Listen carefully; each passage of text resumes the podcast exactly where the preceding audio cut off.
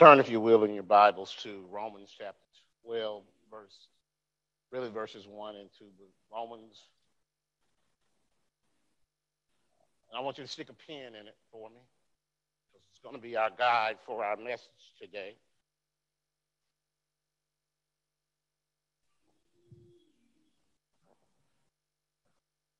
People see me up here preaching a lot, and they don't see me with the Bible right in front of me, and that's because I always put the scriptures in my handouts. so, Romans chapter 12,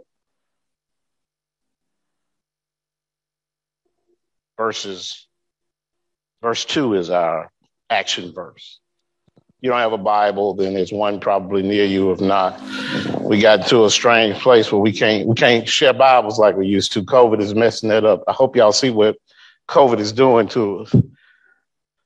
You know, when we can't share a Bible with somebody, that's a problem for us. Most people have it on their phones or something to that effect right now. But how many of you are aware that the Romans is called the Constitution of the Bible? Strong, strong book. It's the book that Paul wrote to teach Christians how to behave as Christians, which is a complicated, complicated thing. Let me, let me see if I can synopsize it for you before I read the scripture. See, first chapter, he starts talking to Romans and he tells them emphatically, tells the believers that the that righteous people live by faith. And then he moves on to the next chapter and he says that God's judgment on people is unbiased. Unbiased. He has the same judgment on the Jews and the Greeks because what's important is that your heart be circumcised, not that your body be circumcised, which is what the Jews believed that was under the law. Chapter 3 says that we all fall short and come short of the glory of God. We all fall short of, of that. Every one of us, there is no exception. Chapter 4 tells us that Abraham is the one who made the determination possible that the righteous shall live by faith. 5 goes on to tell us that we're reconciled to God through Christ. We got death through Adam, but we got life through Christ. There's one act of justification that came uh, from Jesus Christ. Chapter 6 tells us there's new life through baptism in Christ. New life from slaves to sin to slaves of God is what we are. But there's a wage for that because the wages of sin is death but the gift of God is eternal life. Chapter 7 tells us that no law hath power like the law of God over us. But the law of man is problematic because the law of man stops when a man dies, but the law of God continues to follow him even after death. My flesh serves the law of sin. My flesh does. So my struggle is with sin. O death, where is thy sting? Paul is famous for repeating these lines over and over again in his writing. In chapter 8, he says that they that in Christ are free of condemnation. You've heard it so many times, 8 and 28. He said, but there's no condemnation to those of us who are in Christ Jesus because he foreordained us to be in the position that we're in. Chapter 9 says that Israel rejected God. Abraham was God's true offspring because Abraham came to God through faith.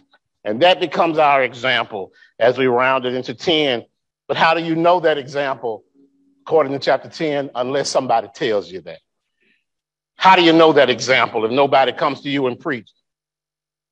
And so it's very obvious when he says that everybody who calls on the name of the Lord will be saved if you call on his name. But, but how then shall they call on the name that they haven't heard of or believed in? And how can they believe in the one in whom they've not heard? And how can they hear without somebody preaching to them? How can anyone preach unless they've been sent to do so, as it is written? Preachers have beautiful feet, y'all.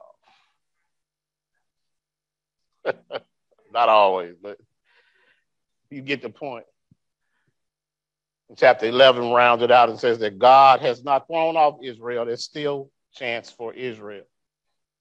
God loves them as well. They simply could not see the promise as rejected. I mean, as projected or given to them by Jesus Christ. We have been engrafted into the tree of God's family by Jesus Christ. We've been adopted, put in place. All Israel will still be saved. But it's according to the will of God and His grace and His mercy. God loves us, but God expects us to act a certain way. Come on now. He turns around, Reg, and he tells us that there's a way we got to behave. There's some ways we got to live. There's some things we got to do. And that brings us to chapter 12. Chapter 12 says 12, 12 tells us that God has made this way possible for us. And when the preacher comes and tells you that there's a certain way you got to live, my Bible says you ought to listen to him because that's how you learn the mysteries of God. And verse 1 reads, I beseech you, I'm begging you, brothers, therefore, by the mercies of God, that you present your bodies as a living sacrifice, holy, acceptable unto God.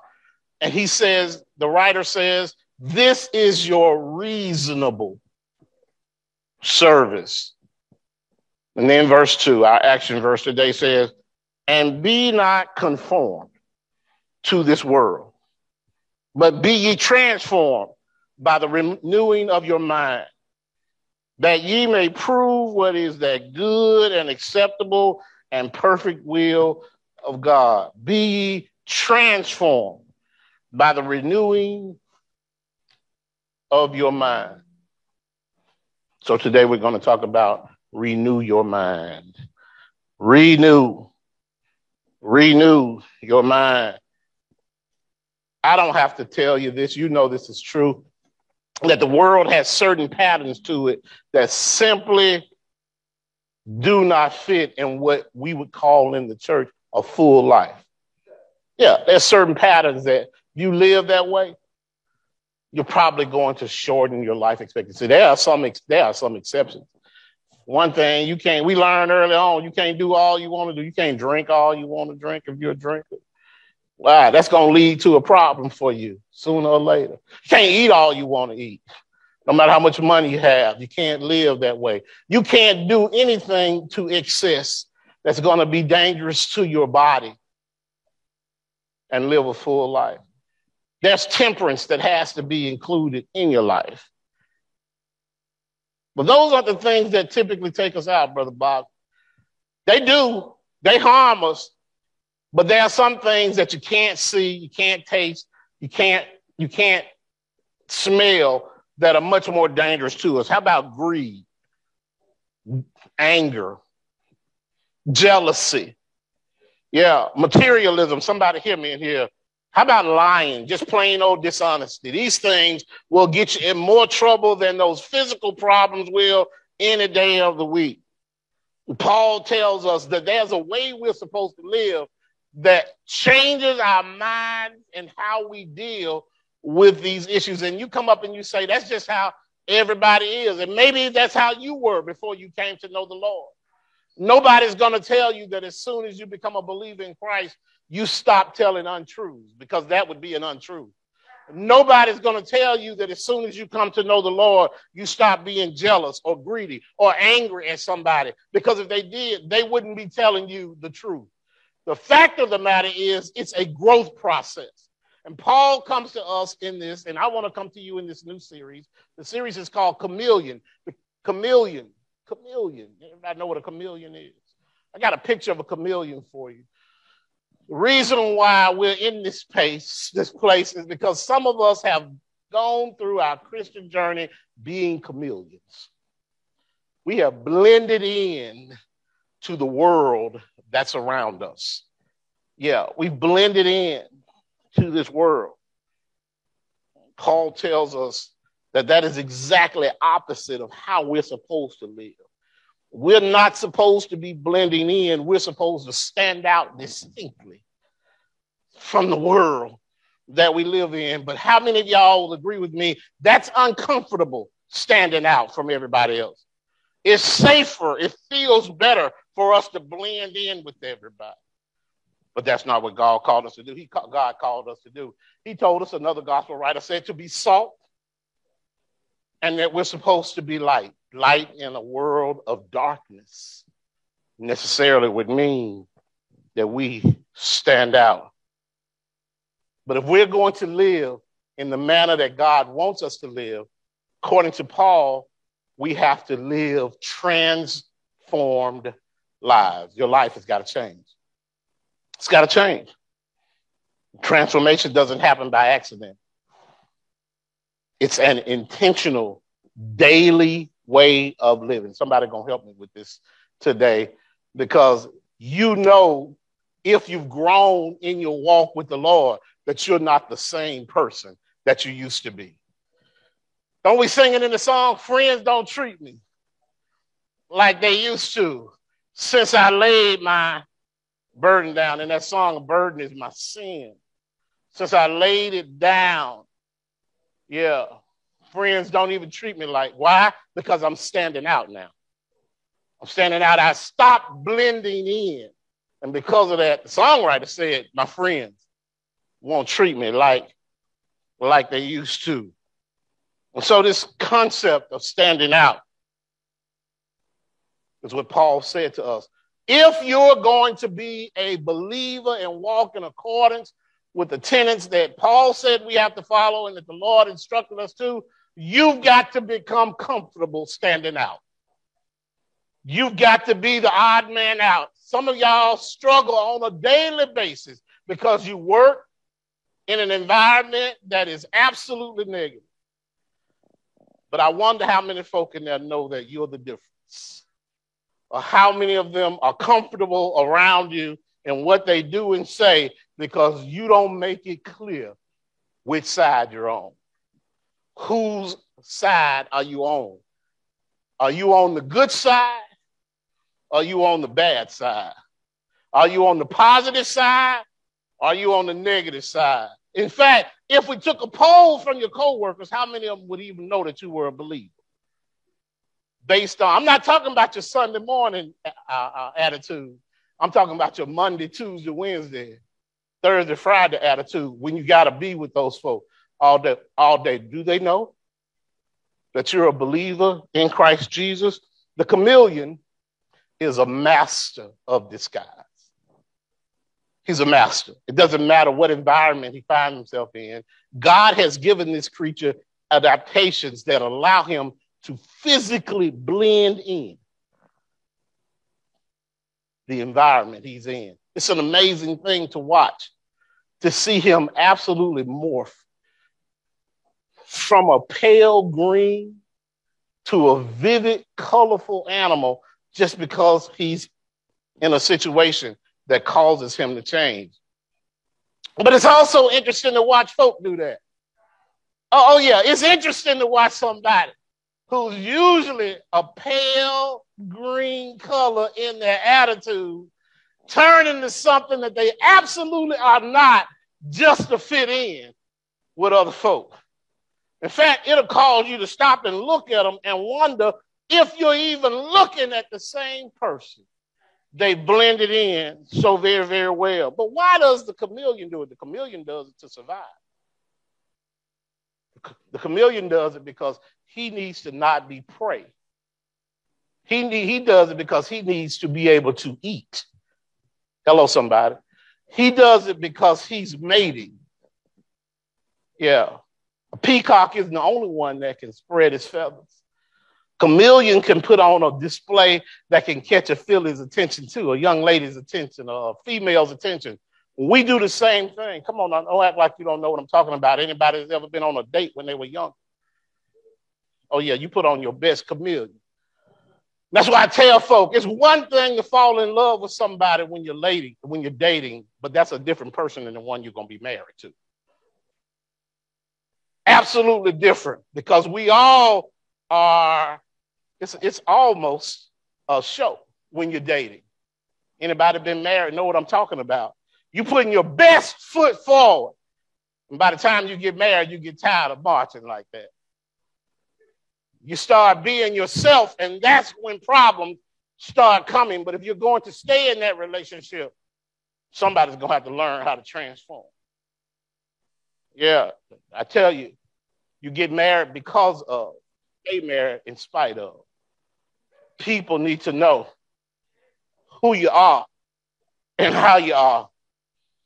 Truth is that most of us would rather blend in with the crowd. I didn't, I know this sermon series is going to make some folk uncomfortable because it's not going to be a window for you, it's going to be a mirror. You're going to see yourself in a different light, and that doesn't feel good.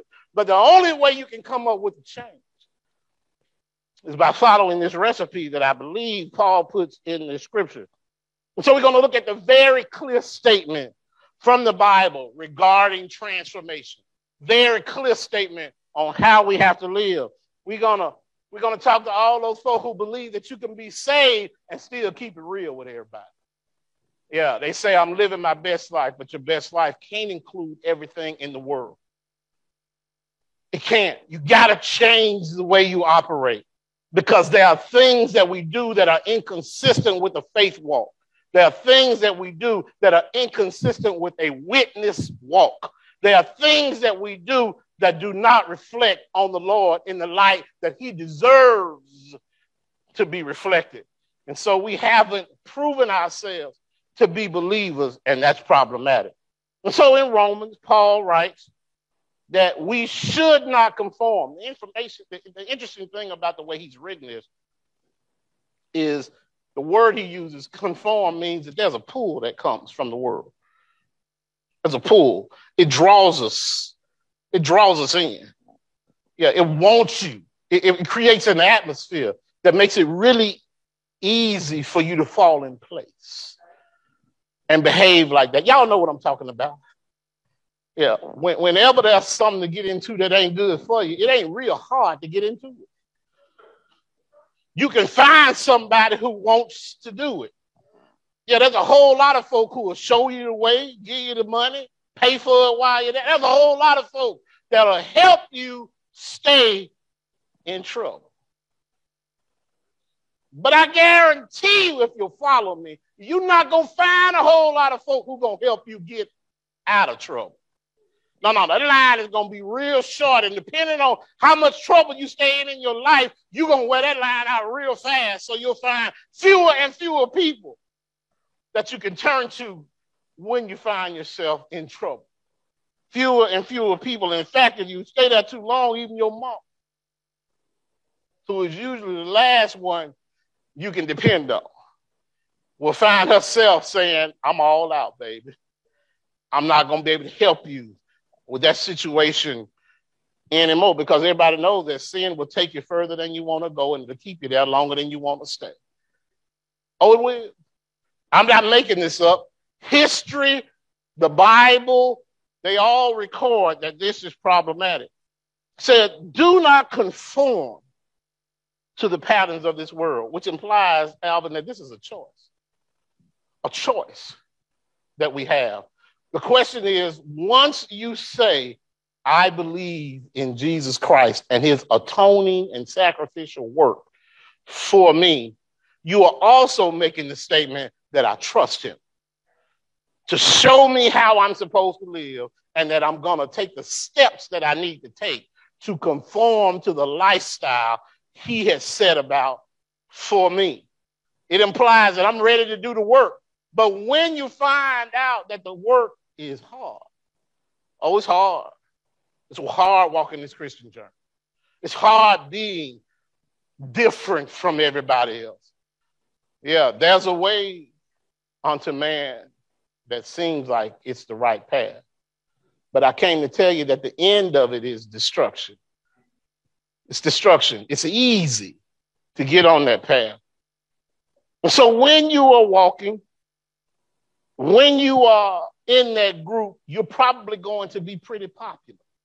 The problem is, if you're a believer, you're popular under false pretenses. Watch this now because they like the you you are, and the you you are is a fake. The you you are when you're with them and you're conforming is not the you you're supposed to be. And so inevitably, there's a great reveal. Every movie does it, every book writes it. There's always the action point in the book when the person who's been pretending to be something is outed. And everybody finds out that, oh, yes, he's the great pretender. Always an action point when you have to reveal, yes, I'm a believer. Yes, I've been baptized. I've been sanctified. Yeah, I'm on Jesus' side.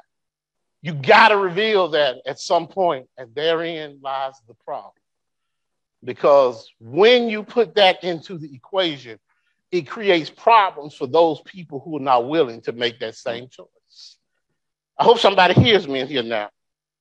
If you're going to grow in Christ, the time is going to come when you're going to have to let everybody know whose side you're on.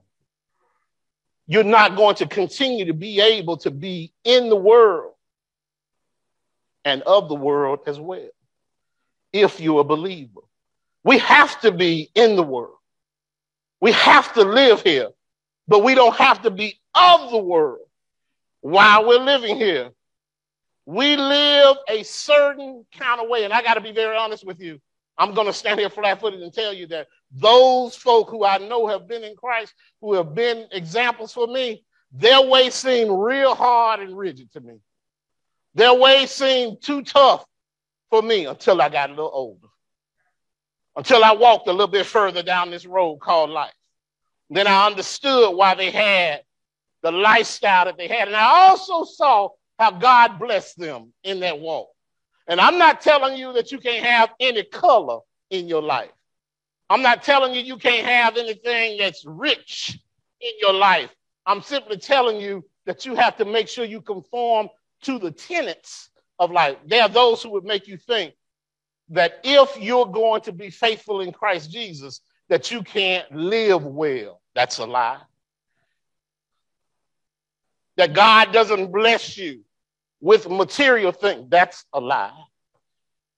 God can do whatever he wants to do. In fact, he's going to make sure he's got enough of his folk who have wealth so they can help the folk who don't have wealth. Therein lies the rub.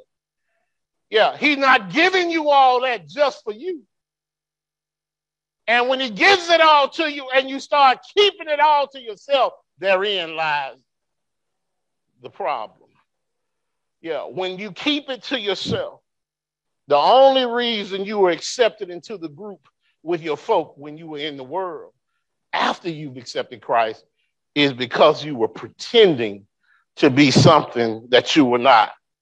Let me tell you this. Folk think that just because you sing, you saved. Come on now. Oh, oh, oh, oh yeah. Oh, yeah. The, the, look, the problem that we struggle from started from the music ministry in heaven. The problem that we have came from an angel who was the head of the music ministry who thought he was more than he should have been. That's where the problems emanated from. So don't get lost in a good falsetto voice. Don't get lost just because somebody can hum a tune.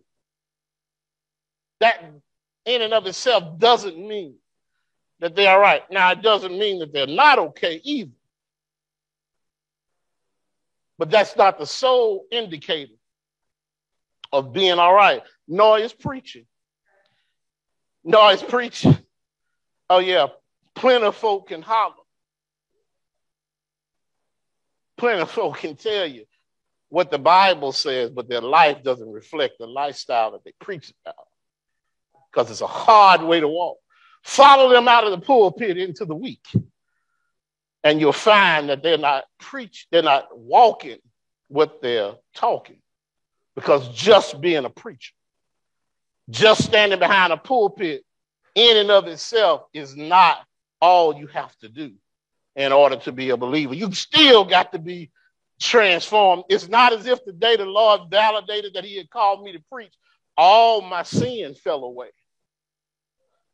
Simply does not work that way. In fact, the burden grew heavy to deal with the sins that I know I have under those circumstances. And that's why Anthony can pray, preach to the preacher first, Lord. Let the sermon affect him first before it affects each one of us. Because if he can get me and my heart straight, then there's a greater chance that by example, not just by word, but by example, that you too can be changed. So, what is it that makes us different? How do we change? How do we change? Some of you don't even realize the sin you're in. Some of you have become believers and are following a sin streaked lifestyle based on the way you were brought up. Yeah. You do things because your family has always done it. You haven't broken the mold from your family. You haven't changed the activity from your family. Watch this. I bet it's true. Now, if I step on your toes, just say out. How many y'all growing up have been told you weren't even aware of it? You do stuff just like your daddy. Or you act just like your because subconsciously you got things in your life that you do because of the environment that you came up in that you're not even aware of that you do. You can put me, my brother, and my son on a recording, and depending on how you listen to it, not be able to tell which one of us it is. Because we all have that same nasal tone when we talk. Environment. Environment. How we come up. How is it that every sister in the family can bake? Everybody, well, not every one of them. Most of them.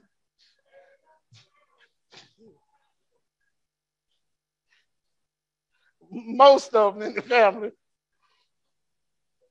Environment can shape you in ways that you're not even aware of. But herein lies the question who do you have in your life that can be, I'm going to say this, a Nathan to you, who can step to you, who can come to you and say, This is not the way you ought to be living, and who can encourage you to make that change? Because Paul is putting it out here. Paul is putting it out here. But who can come to you in your life and say to you that this isn't right? Who do you allow to feed into your life? like that. You need to have a relationship with someone who can talk to you in a way that can tell you how you're behaving and you trust them enough to listen to them. That's an important thing in life. It's a hard thing too.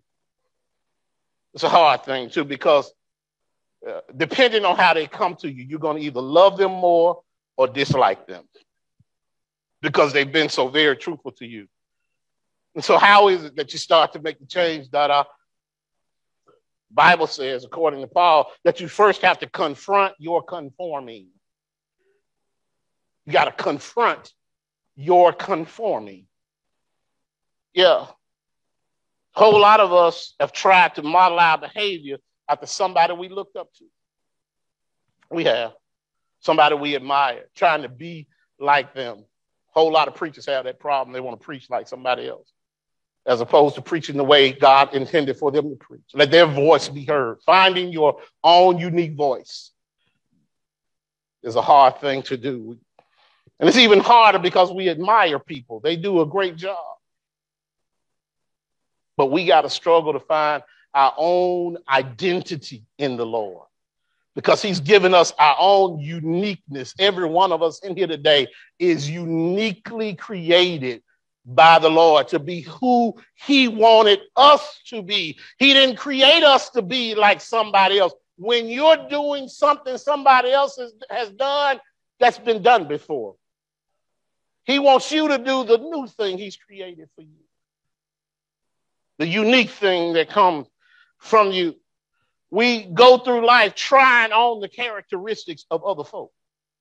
And we wear them like jackets until we find that they become ill fitting. And then we take them off and put on something else, trying to find a fit that's uniquely mine. And sometimes we get to a place in life where the outfit we have on is the best one we've ever had. And so we try to keep it on too long. We never change it. You've seen them folk before that their best years were when they were in the 70s and they still in the 2000s with the 70s stuff going on. They've never conformed, never changed things to be better. It just hasn't happened. Afraid to change.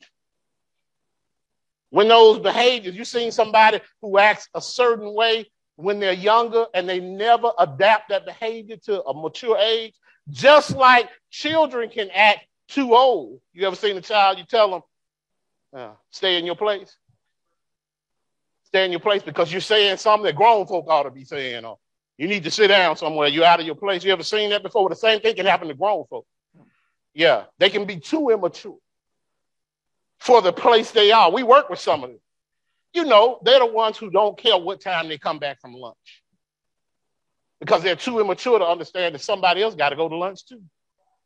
Everything is all about them. Now, these are small things, but small things add up to character.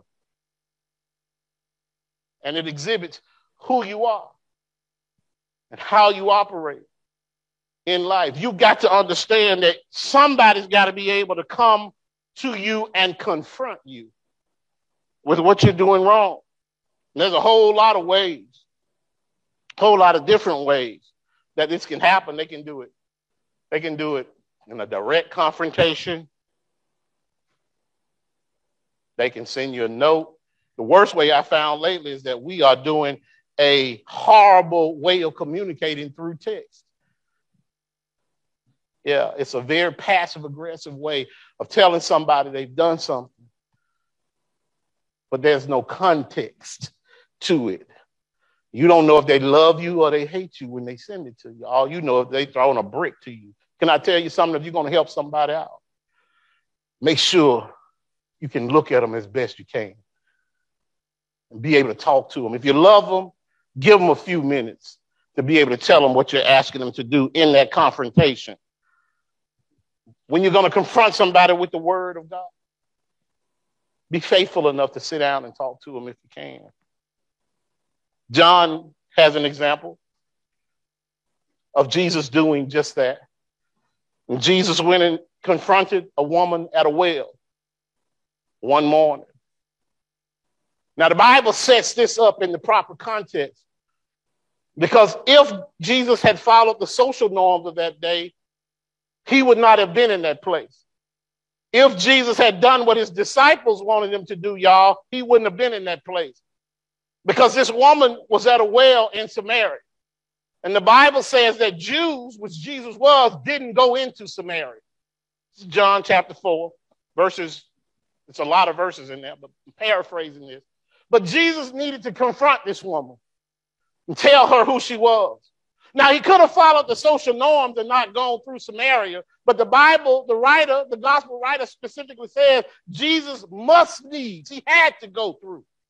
Samaria. So, in other words, there was no context, there was no prevention when it came to Jesus talking to this woman. He had to go there. It didn't matter what his friends said, what his disciples said. He had to go talk to this woman and tell her that her lifestyle was not living, was not proper, excuse me. Her lifestyle was not proper. But first, he had to put himself into a place where she could hear him.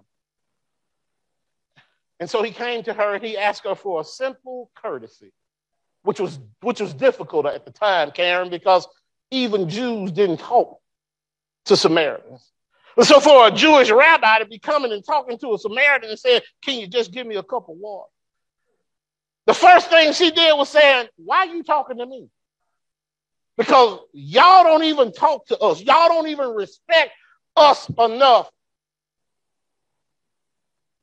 and that's when Jesus had her attention enough to be able to tell her about her business. Yeah, yeah. You don't respect me enough. Why are you asking me for some water? Why are you asking me for some water? And Jesus turned to her and he told her, Well, what about the husband you got at home? At this point, Jesus had her attention because she knew the dude at home wasn't her husband. And apparently he knew something too. Now, why is all this important? Well, because the time of the day that she came to the well, she came by herself. Going to the well was not a was not an activity that women at that time did by themselves. And so Jesus knew already that this woman's life was such that she didn't want to be seen by the other folk. In other words, her life was so troubled that she struggled being in public places with people because of her lifestyle. And so when he asked about her husband, he, she knew that he knew that life wasn't exactly a bed of roses for her. She correctly told him that the person at the house is not my husband. Make a long story short, he confronted her with the reality of her life.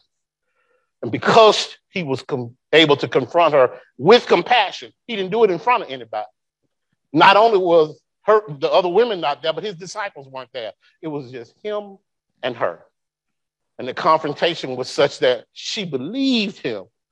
And because she believed him, she was able to get to a place where he could explain to her that while he was asking her for water that day, if she knew who he was, she was talking to, she would be asking him for the water that he had.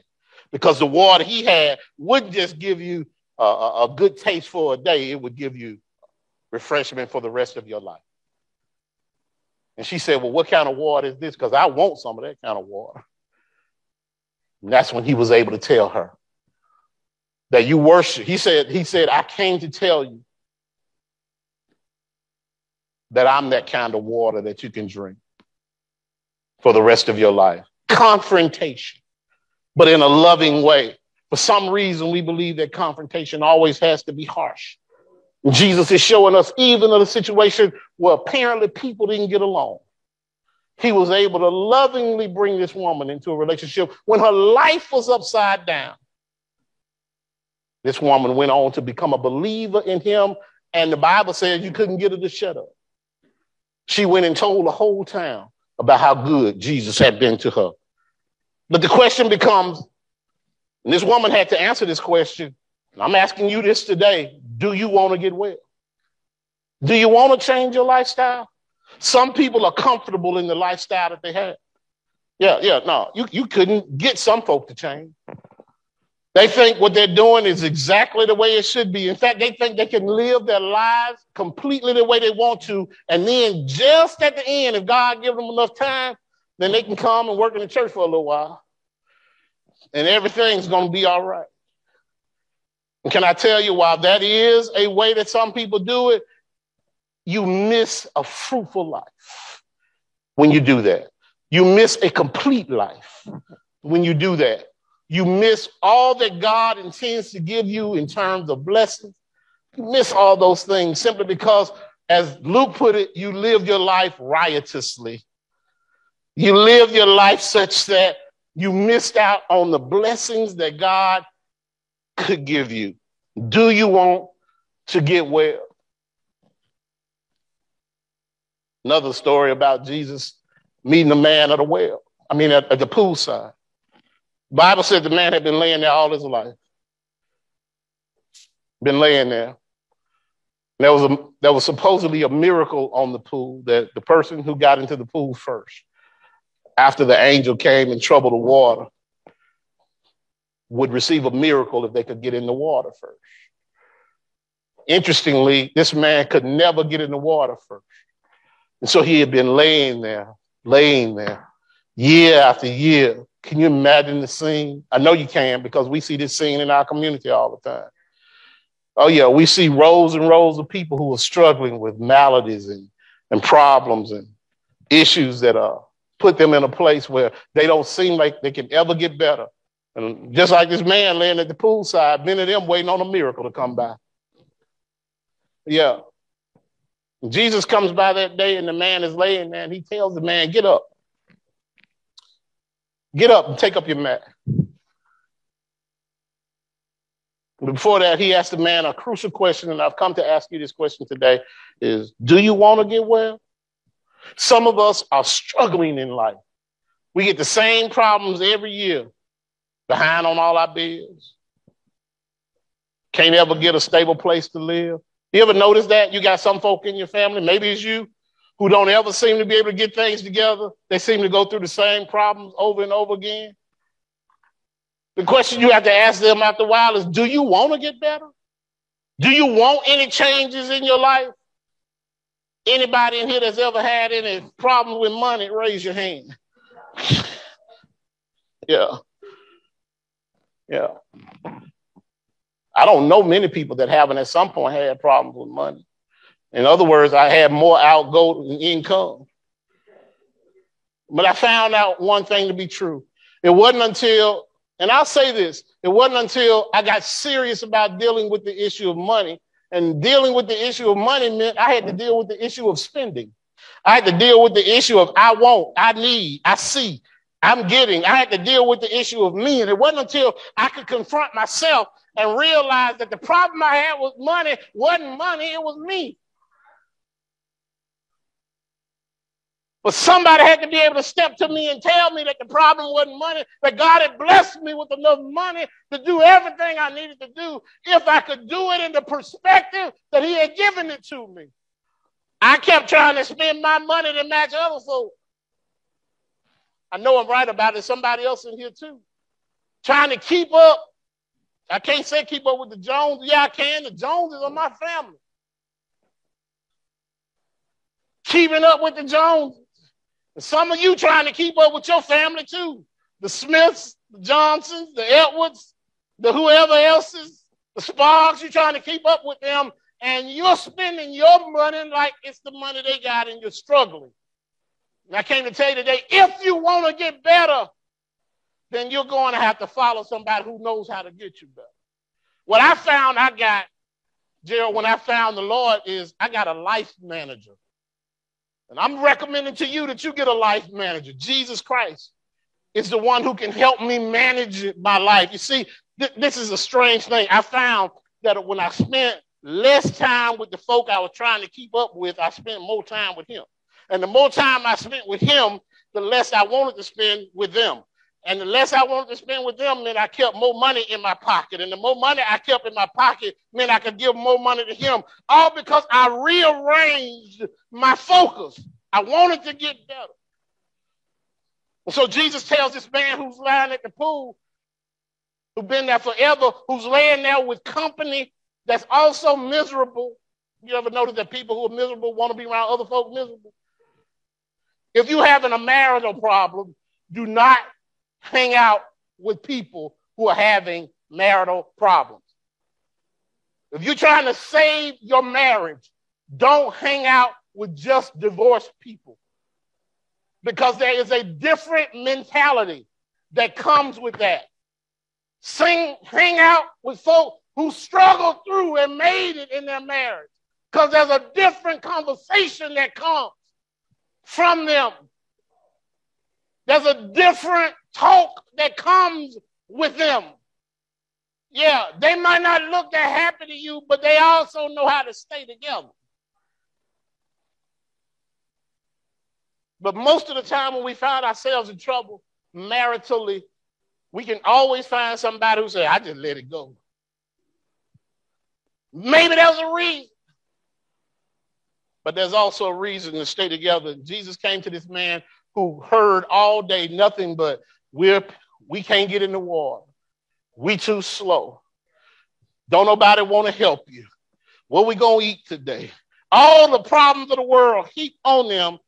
And the first thing Jesus said, first of all, get up. All right? Stop wallowing in the place that you're in. Then he told him, take that thing you're laying on and get rid of it. Get rid of your mat. And then he told him to walk. Walk. And it's amazing once you get the trust, not the strength, the trust to follow Jesus. By just getting up, faith gave him the strength to do what he needed to do. Faith allowed him to get up, and Jesus planted enough resources in him to get him to move from where he was. See, some of you want to go from zero to 100. But it's all right if he just move you next door. Just far enough away from the problem so you can see your way clear for a little while. You're already doing better. You don't have to go, You don't have to go from an apartment to a penthouse, just another house to get you better. And that's what he'll do for you. But you first got to determine do you want do you want to get well? Somebody's got to be able to confront you. Do you want to get well? I can tell you this if you don't have anybody in your life who can confront you with the truth of who you are, then you're going to continuously let yourself down. You're going to continue to always have struggle. Somebody got to be able to tell you when you're wrong. And let me tell you this write this down. Everybody else ain't always wrong. Everybody else is not always the problem. You are the problem if everybody else is always the problem. You are the problem because you can't ever see somebody else's vantage point. Obstacles are simply the latest opportunity you haven't figured out yet. That's what an obstacle is because plenty of folk have taken the obstacles of life and it has made them better than they ever could have been with the right help. That obstacle is just what God needed for you to get around in order for you to become your best version of yourself. But many people stay behind that obstacle. They stay behind it and they don't know how to move beyond it. An obstacle can be your best leverage to a better life if you're willing to work on it. And watch this now. The world conforms, but it's the word that transforms. All right? The world conforms, but it's the word that transforms. There is a living, there is a living quality to the word of God. There is a living quality to the word of God. Hear me now. It is a living organism. The word of God can get in you and change your life, but not if you don't put the word of God in you. The one thing that can make life better for us, we push away from it. We shy away from studying. We shy, shy away from reading. We shy away from the very change we need. But the word of God is transformative. And that's why the scripture says so clearly that you have to get the word of God into your mind because when it gets into your mind, it can change your mind. Somebody needs to hear me real good on this that you have the solution to your problems in your hand. You have it available to you, but you have got to use it. It's like having medicine in the cabinet and you won't take it. You can change your situation, but you got to have the courage to do it. So much of the messaging that we hear in life is inviting you to conform to a worldly image. They say, you'll do better if you get a new job. You'll do better if you get a new house. You'll do better if you get a new car. You deserve better. Why? Why? Why do you deserve better and somebody else does not deserve better? You deserve bigger. Why? God wants you to have greatness. Why? Why? Why do we allow the world to tell us that God wants every one of us to have everything? Because you and I both know that that can't be the case that God wants everybody in the world to be prosperous. God wants everybody in the world to be rich. God wants everybody in the world to live in a mansion. I can tell you right now, some folks don't want to live in no mansion. The upkeep on a mansion will take all your outgo the reality of it is that some folk have prayed and begged for something that they got, and when they did, it turned their world upside down. But you got what you prayed for. Yeah, go get that Benz and see how much Nick Saban want every time you drive it in his Cadillac. I mean, his Mercedes place to get it upkept. There are problems that come with. Go get that Benz and tell me how much the annual tag is on. Go get it. And I'm not talking, you see, I drive one. I'm telling you, the upkeep on it will wear you out, but you'll be riding high.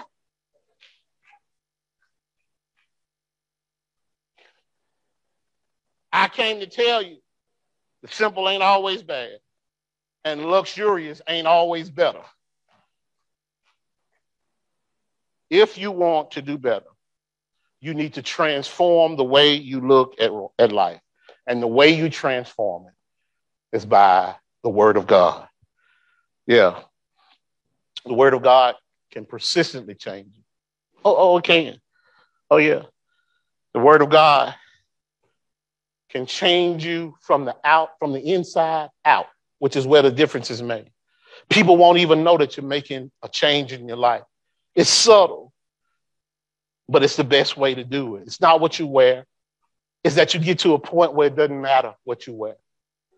It's that you get to a place where you use the resources that God has given you to do better for yourself and other people. That's what matters. Paul says in Romans 12 and 2 do not conform to the pattern of this world, but be transformed by the renewing of your mind. The renewing of your mind. And he says, if you do that, then you'll be able to test and approve what God's will is for your life in the context that he wants it and his good and pleasing and perfect will for you. If you want to know what God is doing for you, it's in the word of God. If you want to know what God has in store for you, it's in the word of God. All these things I'm telling you only will come if you're willing to renew your mind. Your mind is a supercomputer. Unfortunately, some of us have gotten too many viruses in. The Holy Spirit can come along, and not only can He defrag all of your computer hardware, the Holy Spirit can come and act as a, if you will, those of you know, a McAfee. He can come through and clean all the viruses out and get you to a right state of thinking. So the question is do you want to be healed?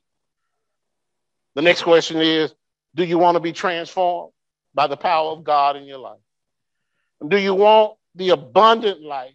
Abundant doesn't mean riches, abundant means peace. Abundance means peace.